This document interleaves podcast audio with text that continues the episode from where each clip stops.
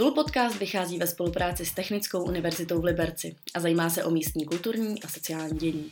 Od mikrofonu tě zdraví Kateřina Kertisová. Hostem je 30-letý liberecký rodák Jiří Veverka, který je pořadatelem koncertů, promotérem Polího Garanda a také spoluzakladatelem sportovního hřiště pro fotbal golf. Ahoj Jirko, děkuji, že jsi přijal pozvání do prvního dílu Tool podcastu. Ahoj, já tě zdravím. Děkuji za pozvání. Jaký byl tvůj víkend? Můj víkend?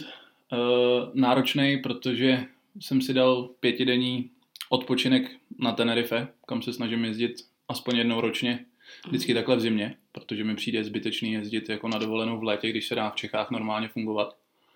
Takže jsem se v pátek večer vrátil a byl to jako těžký návrat o těch 30 stupňů, jako se vrátit zpátky, takže jsem se z toho dostával, ale jinak uh, víkend čistě pracovní. A jsi ten typ člověka, který na dovolený dokáže vypnout, nebo tě tvoje pracovní vytíženost pořád dohání? Uh, tohle je právě důvod, proč se snažím jezdit na pětidenní dovolený. To znamená, že většinou dva dny strávíš na cestě, když někam letíš a pak máš tři dny čistého pobytu. Jo, čili já na tři dny jsem schopný jako úplně vypnout ten telefon, klidně hodit jako někam za roh ale potom už se stejně snažím jako se normálně k tomu vrátit, nebo i večer se vždycky podívám třeba na maily, co se děje, protože pak nejsem jako připravený na to v podstatě všechno dohánět. Spíš jsem rád, když jako o všem vím a mám přehled a jsem k dispozici. Jsi poměrně úspěšný na sociálních sítích. Na Instagramu máš kolem 21 tisíc sledujících. Kolik hodin denně strávíš na sociálních sítích? Kolik času strávím na sociálních sítích? Pokud nepočítám Messenger, který využívám jako i k pracovní komunikaci, tak si myslím, že tam strávím maximálně hodinu denně v současné době. Snažil jsem se to jako maximálně omezit. Na ten Instagram a na Facebook opravdu chodím jako minimálně. Pomáhají ti sociální sítě ke sledování trendů a snažíš se držet krok? Já jsem nikdy nebyl jako žádný trendový člověk a myslím si, že ani nikdy nebudu. Uh, mě pomáhají sociální sítě v, ve dvou věcech. První je mít jako přehled o tom, co dělají lidi kolem mě, který jako mám rád, který třeba jsem s nima chodil na střední, chodil jsem s nima na základku, dlouho jsem je neviděl a v dnešní zrychlené době prostě nemáš vůbec šanci stíhat. A to je ta druhá věc, že v rámci té komunikace si myslím, je to strašná pomoc. Ty jsi organizátor několika velkých a úspěšných akcí tady v Liberci. Myslím, že tou poslední byla teď kapela Scooter. Mm-hmm. Kdy začínají přípravy na tak velký koncert? Hele, tak tohle byl jako úplně extrémně velký koncert, jo, protože si myslím, že v rámci jako jednotlivce se nemáš moc dost, šanci dostat jako k větší kapele. Jo. Všechny ostatní už mají prostě agentury, tam už je prostě Live Nation nebo opravdu jako agentury, které mají jako Eda Sheerana a tyhle, ty prostě nemá šanci je přivízt jako kamkoliv jinam, než do O2 Areny, která je prostě pod smlouvama.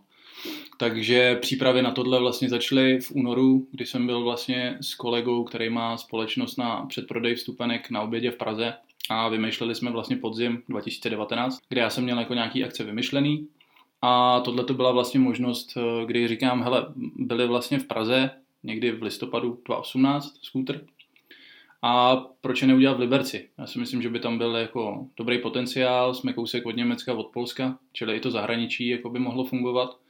Načež jsme se vlastně pak potkali s manažerem pro skuter na Československo-Rakousko a všechno jsme vymysleli, dali jsme to dokupy, ale přípravy říkám, jako reální přípravy před prodej jsme spouštěli v březnu, takže od té doby v podstatě 8 měsíců prostě práce. No. A jaká je tvoje pozice? S čím tady ta funkce promotéra souvisí? Hele, uh, jsou dvě možnosti. Buď si ten koncert děláš celý sám od A až do Z, to znamená, že fakturuješ všechno na sebe, řešíš vlastně všechny věci, anebo si to rozdělíte s tím, že se domluvíš třeba s tím manažerem té kapely, že ten zařídí jakoby vyloženě všechny věci ohledně kapely, přílet, příjezd, to už je jedno, jestli to je skúter nebo to je cokoliv jiného. A pak vlastně řešíš ty věci místně. Čili já jsem měl na starosti vlastně celou přípravu tady haly, kompletní, kompletní vlastně zvukovou přípravu a potom vlastně celý marketing, to, aby se o tom ty lidi tady vlastně dozvěděli, čili vlastně komunikaci s firmama, protože se nám ozvalo spousta firm, že by chtěli lístky jako pro zaměstnance, výlet plagátů, plachty, všechny tyhle ty věci, v podstatě je toho, je toho jako strašně, strašně moc sociální sítě, rozhovory v rádiích. Jo, my, jsme toho, my jsme se toho snažili udělat opravdu jako hodně a snažili jsme se právě zacílit i na to Německo, Německo s Polskem, což si myslím, že se v součtu pak podařilo. Kolik lidí za tím projektem stojí? Já si myslím, že těch půl roku jsme to dělali třeba ve třech lidech. Celý. To se dá? No, dá se to. Když jako, hele, musíš mít ty zkušenosti a musíš vědět, na koho se obrátit. Samozřejmě 14 dní před akcí nastupuje prostě 20-30 lidí, kteří se na tom, do toho postupně jako zapojují, musí připravit backstage, musí připravit v podstatě odvoz letiště a tady to je opravdu jako logisticky velmi náročná jako záležitost, co se týkalo téhle kapely. Jo, všechny ty koncerty předtím, to je Československo a to se dá jako úplně bez problémů zmáknout. A jak to zvládáš psychicky?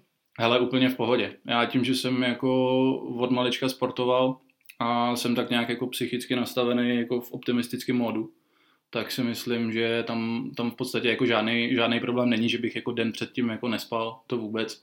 Spíš si jdu lehnout s tím, jestli jako všechno máme hotový a pokud nemáme, tak prostě nejdu spát zatím. Jako. Kolik myslíš, že budeš spát dneska s ohledem na zítřejší koncert Nikolase Josefa? Tak jelikož máme dneska firmní večírek právě té předprodejové společnosti Ticket Life v Praze, tak eh, si myslím, že půjdu spát jako samozřejmě rozumně, ale máme to tam i v rámci schůzky právě s managementem od Mikolase, takže si budeme ještě dolaďovat jako poslední věci s tím, že zítra ráno už začínáme připravovat vlastně všechno, všechno na show tady ale říkám, tam zase veškeré přípravy probíhaly dostatečně včas, takže pokud zítra nenasněží 30 cm sněhu nebo nespadne ve Vratislavicích střecha, tak si myslím, že jsme jako na všechno připraveni. Je to tvoje zásluha to, že si Mikolas vybral zrovna zahájení jeho turné tady v Liberci? No tak uh, asi jo, jako musím, musím upřímně říct, že jo. My jsme tam měli jako spoustu peripetí, protože jsme řešili původně to, že to mělo být uh, vlastně v kulturáku, ale z několika důvodů i zvukových, i produkčních, i v rámci toho, že vlastně jsme se pak rozhodli rozhodli, že bude lepší to udělat jako v menším, v menším komornějším prostě prostoru, protože on tam bude mít tanečníky z Afriky a i, ta, i to pódium v těch Vratislavicích uh, je proto lepší. Tak jsme se vlastně asi před dvěma měsícema rozhodli, když jsme ve Vratislavicích vlastně vykomunikovali to, že se, že se tam uvolnil prostor, že to přesunem, že to přesunem tam. Ale tam je vlastně zatím jako strašně dlouhý příběh, proč jako Miky se sem vlastně dostal, protože on je vlastně napojený na Liberec už dlouhodobě, před pěti rokama tady mu Zdenda Sopušek vlastně točil klip.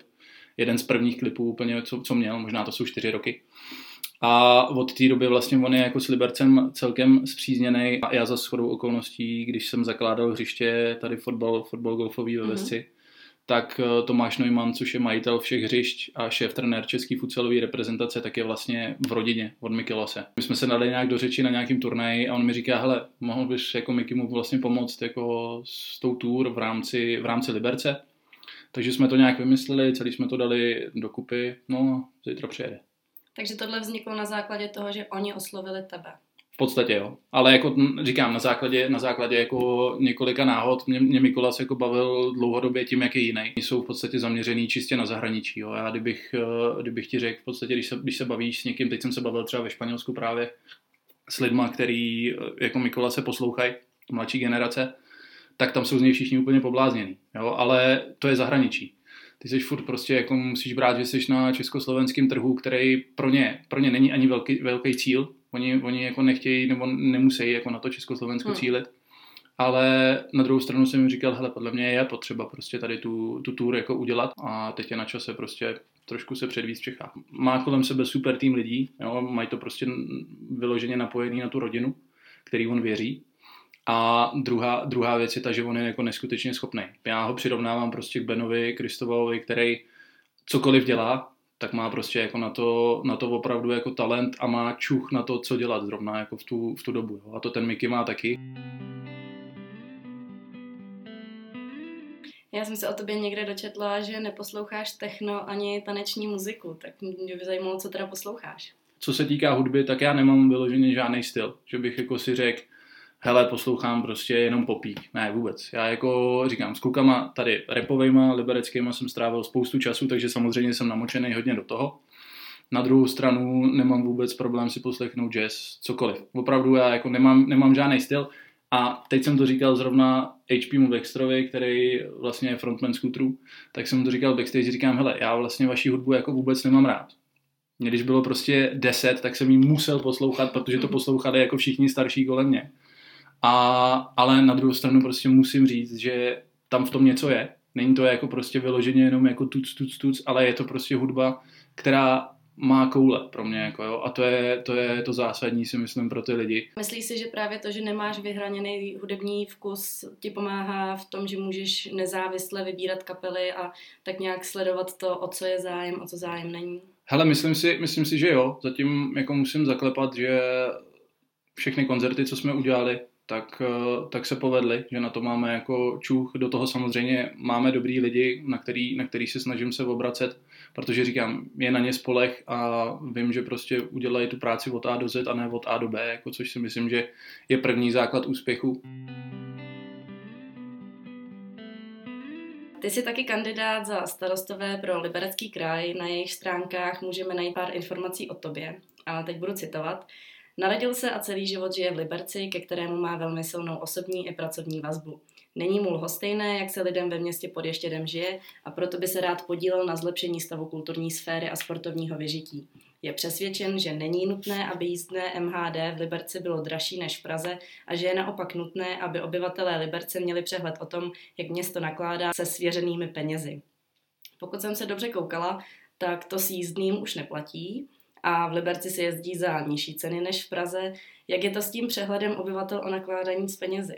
Hele, já si myslím, že právě strašně dobře. Eh, teď vlastně bylo veřejný fórum zhruba před 14 dny v kavárně Pošta, kde jsem se byl podívat a bylo tam snad 150 lidí, což jako v těch minulých letech tam vlastně nikdo nechodil, protože lidi tak nějak věděli, že v podstatě co, co tam řeknou, tak se stejně dělat jako nebude, protože si myslím, že ta radnice nebyla v dobrém rozpoložení v rámci toho, jaký tam probíhaly hádky. Teď musím jako z osobní zkušenosti říct, a to nezávisle na tom, jestli jako jsem členem starostu nebo ne, který vlastně vyhráli volby a mají ty nejdůležitější pozice jako na, na radnici vlastně obsazený. Ale musím jako fakt uznat, že vlastně ty lidi, co, co tam zvolili na tom veřejném fóru, tak uh, to ta radnice řeší a řešit, uh, řešit to chce. Ty, ty zásadní problémy, jako je bazén, jako jsou v podstatě opravy komunikací, tak aby probíhaly rychleji, než jako probíhají. A já když vidím jako pracovní nasazení primátora, tak musím říct, že jako neumím si představit ve svých letech, že bych takhle fungoval na tož jako v jeho. Jsme v Čechách a spousta lidí si prostě stěžuje a furt si stěžovat bude jako na věci, jako je teď třeba ruský kolo, jo, kde jsem jako viděl opravdu spoustu negativních reakcí, ale já vždycky ve všech, ve všech nějakých konverzacích, já se snažím na Facebooku moc nereagovat. A když už reaguju, tak ale většinou čtu je, o všem, o všem tak nějak mám přehled, ale když už reaguju, tak většinou reaguju ve stylu ironie a ve stylu toho, že se snažím prostě toho člověka tam spíš nějak jako usměrnit na to, že trochu přestřelili, jo, protože mě mrzí jako reakce typu jo, tak jste přivedli ruský kolo, je to hnusný prostě a je to čistá negace. Jako. Můžeš mi vysvětlit spojitost ruského kola s libereckými vánočními trhy? Hele, spojitost ruského kola s vánočními trhy si myslím je celkem jednoduchá. Jo? Já, co jsem si četl o ruském kole, tak ruský kolo se tomu říká pouze v Čechách. Spousta lidí s tím má jako problém, že se to jmenuje ruský kolo. Pro mě je to prostě uh, kolo z Matějský nebo prostě točící se, točící se věc, která jako vypadá hezky, já k tomu mám samozřejmě taky pár výhrad, například to, že to bliká prostě úplně šíleně, kdyby to prostě nějak svítilo a bylo to prostě v klidnějších barvách, jsem s tím OK, ale bohužel pán, který to přivez, tak to neumí nastavit a je to prostě nastavený tak, aby to bylo vidět a aby to zářilo. Takže... Zářilo lidem do oken. Tak, ano, samozřejmě těch problémů, těch problémů, které tam jsou, je hodně, ale na druhou stranu si myslím, je to první, první pokus. Jo. Čili nikdo neříká, že Příští rok nemůžeme mít kolo, jako je třeba v Brně, kde to svítí prostě příjemnýma barvama, nějak mě to nebije do očí, jo, ale říkám, já to cením. V životě, když jsem šel a chodím teďka na radnici, tak jsem neviděl tolik lidí, který jako si to náměstí fotěj a když se podíváš prostě na Instagram, na sociální sítě i na Facebook, tak prostě o tom náměstí spousta lidí ví jenom díky tomu ruskému kolu. No. Nechali jste se inspirovat eh, natáčením Spidermana na náměstí? To kolo, který tam bylo jako na natáčení, kdyby tam bylo teď, je podle mě mnohem lepší. To si taky myslím. Jo, Takže ale jste se inspirovat nechali nebo nenechali? Já si myslím, že Ondra Červinka, který má na starosti eh, liberecký trhy a i z toho, co jsem se s ním bavil, tak myslím si, že tam nějaká inspirace proběhla. Spíš si ale myslím, že tam proběhla inspirace v rámci ostatních měst, jo, protože ve Vídni to je už strašně let, prostě v Prátru, v Brně to je taky už několikátou sezónu, si myslím. Takže když se podíváš, tak samozřejmě uh, myslím si, že moc věcí sám už člověk nevymyslí. Prostě okoukáváš to, co jako funguje a tak to funguje prostě i na těch, i na těch koncertech. Prostě zkoušíš, zkoušíš dělat věci, které fungují a v Liberci je prostě strašně těžký se zavděčit. Že tady bylo mistrovství světa v roce 2009 a od té doby mám pocit, že se prostě jako spousta věcí dělá špatně a nikdo ničemu moc jako nevěří. Jo, a což chápu. myslíš obyvatele nebo organizátory? Myslím si v podstatě obecně všechno. To mistrovství bylo strašně megalomanský a ani bych se nedivil a myslím si to jako naprosto upřímně, že tam prostě spousta peněz zahučila tam, kam neměla. Nejsou obyvatelé skeptičtí právě proto, že některé akce předtím nevyšly?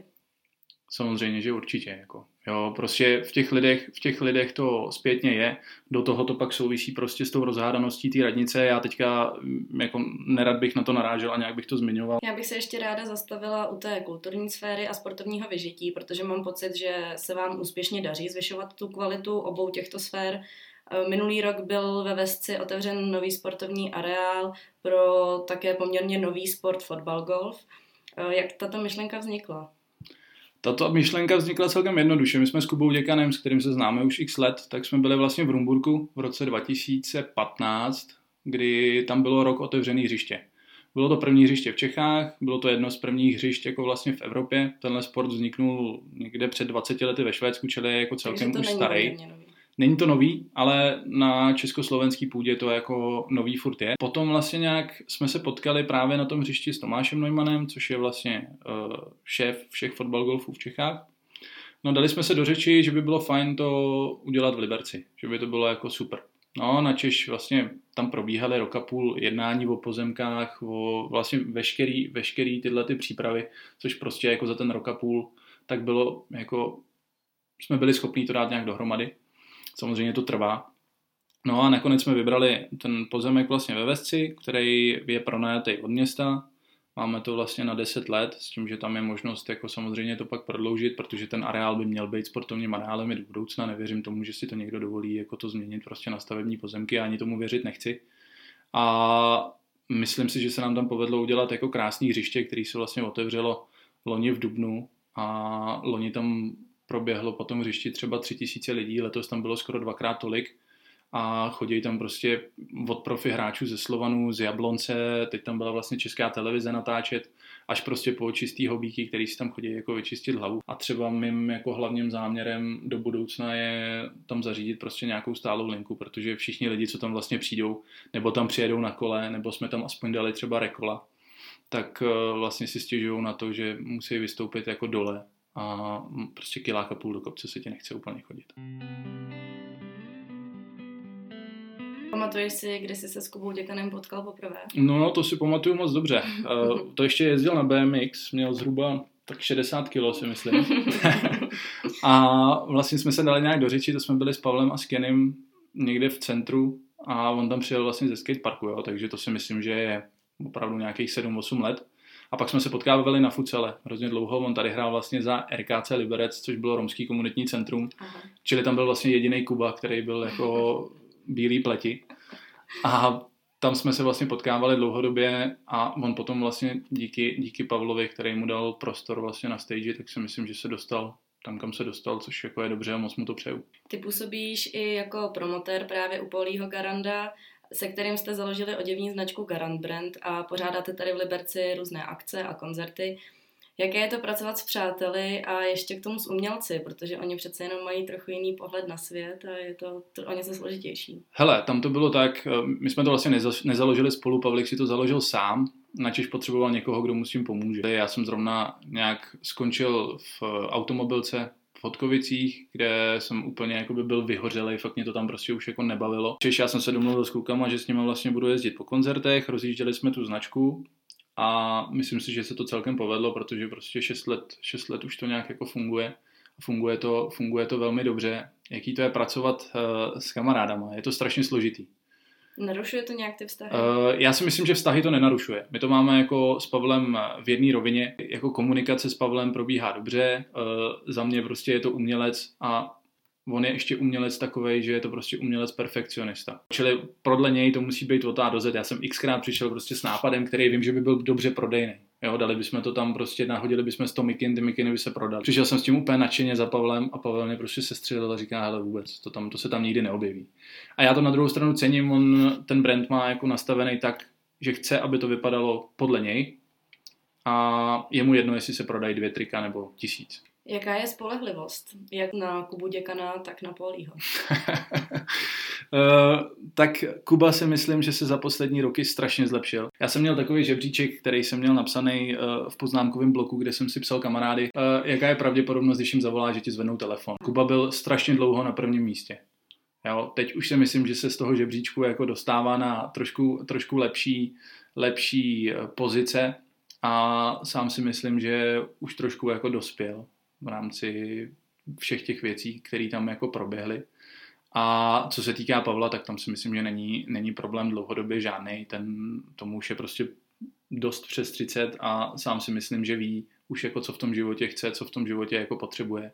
A to samý musím říct třeba o Sebastianovi. Prostě kluci si myslím, že za poslední roky strašně vyspěli a strašně vyspěli i díky tomu okolí, který je kolem nich a který si myslím, že, že jako strašně drží. Když už zmiňuješ i Sebastiana, čím si myslíš, že je to, že se tady v Liberci takhle tvoří a vznikají noví umělci? Je to tím, že tady mají dobré zázemí, nebo proč He, zrovna tady? Hele, já si myslím, že to je, samozřejmě je tam několik důvodů, jo, protože v podstatě někdy v roce 2009, 2010, kdy vlastně v kapele BPM byl s Pavlem i Lipo, tak uh, se to nějak jako rozjelo. Ty kluci kolem který byli v podstatě ani na ně nebyli napojení, ale prostě viděli najednou, že to jde, že se může jako něco dít a že i z Liberce může prostě vzejít jako nějaká hvězda tak uh, si myslím, že chytli, chytli tu příležitost, zapače si Ondra Fiedler, prostě, který je jako producent, si myslím, jeden z nejlepších vůbec jako v České republice. Taky je prostě odsaď, Olga Lounová je taky třeba z Osečný, spousta, odsaď je fakt jako spousta lidí, mm. kteří jsou jako úspěšní a ani se o tom jako neví. Na druhou stranu, tahle ta mladá generace si myslím, že hodně využila té vlny, kterou tam ten Pavel a ať chtějí nebo ne, tak prostě ji tam připravil a chytli se i dobře v těch soutěžích. Seba byl v nějaký televizní soutěži. Takže si myslíš, že první krok udělal Pavel? Já si upřímně si myslím, že jo. Díky tomu, že se spojil s tím Kenem, tak oni spolu v podstatě fakt 12-13 let jako furt komunikují, tvořej a sama víš, že prostě s někým vít 12-13 let bez problémů. A já si myslím, že mezi nimi, pokud tam nějaký problémy byly, taky jenom kvůli tomu, že Pavel je prostě blázen a tomu Kennymu ten song vrací třeba stokrát, aby tam dodělal prostě jednu malou linku jako jinak, tak uh, tam v podstatě žádný problémy nebyly a to je základ. Za mě je hrozná škoda, že spolu ty umělci neumějí dobře pracovat. Myslím si, že tady ta atmosféra mezi nimi není úplně taková, jaká by mohla být. Proč myslíš, že se nedokážou vzájemně pomoct, že se nedokážou akceptovat a spolupracovat spolu? Já si to nemyslím. Já si ze svého pohledu myslím to, že Oni spolu nespolupracují z jediného důvodu a to je to, že každý v podstatě dělá trošku jinou hudbu. Nemyslím si, že v podstatě do budoucna nehrozí to, že by neudělali třeba, neříkám společnou věc, ale já bych chtěl udělat, eh, vybrat si čtyři interprety z československého pole, Ideálně samozřejmě co nejvíc tady odsaď z Liberce, kterým dáme v podstatě 4 až 5 aranží, který Mára připraví pro big band velký a uděláme jako jeden velký koncert, kde bude prostě 20 tracků, 20 singlů a pojedou to vlastně s tou, s tou živou kapelou plus jeden song pak dali jako dohromady. Ty jsi se v Liberci narodil, v Liberci si vyrůstal, poté si teda studoval tady technickou univerzitu, kterou jsem teda pochopila, že si nedokončil. Ne. Ty jsi říkal, že máš specifický vztah k Liberci. Pamatuješ si, kdy jsi tak nějak poprvé cítil, nebo kdy jsi si uvědomil, že máš ten specifický vztah a čím to vzniklo? Hele, já si myslím, že si to uvědomuji nějak dlouhodobě. Mm, třeba si to uvědomuji, když jsem byl v roce 2015 vlastně skoro tři měsíce na Novém Zélandu, kdy jsi prostě v zemi, kam jsem se vždycky chtěl podívat. Ale už třeba po měsíci, po měsíci a půl stejně víš, že jako máš prostě ten liberec jako tak moc jako hluboko prostě v sobě, Chybí ti ještě to. Tak jo, my to ale, hele, tohle to si fakt říkáme s klukama, že vždycky, když jsme se vraceli z těch koncertů a vidíš ten ještě, tak víš, že prostě jako seš doma. Seš doma. Já ti moc děkuji, že jsi přijal pozvání, užij se dnešní večírek. Taky moc děkuji, ať se daří tomuhle podcastu. Doufám, že druhý host bude někdo Bude stejně zajímavý. dobrý jako ty. Děkuji. Taky. Tento podcast vychází také ve spolupráci s bohemistickým občasníkem Filisty, tak se v případě zájmu nezapomeňte podívat na jejich facebookové stránky Filisty, kde se dozvíte bližší informace. Díky i vám, že jste podcast doposlouchali až sem a těším se brzy naslyšenou.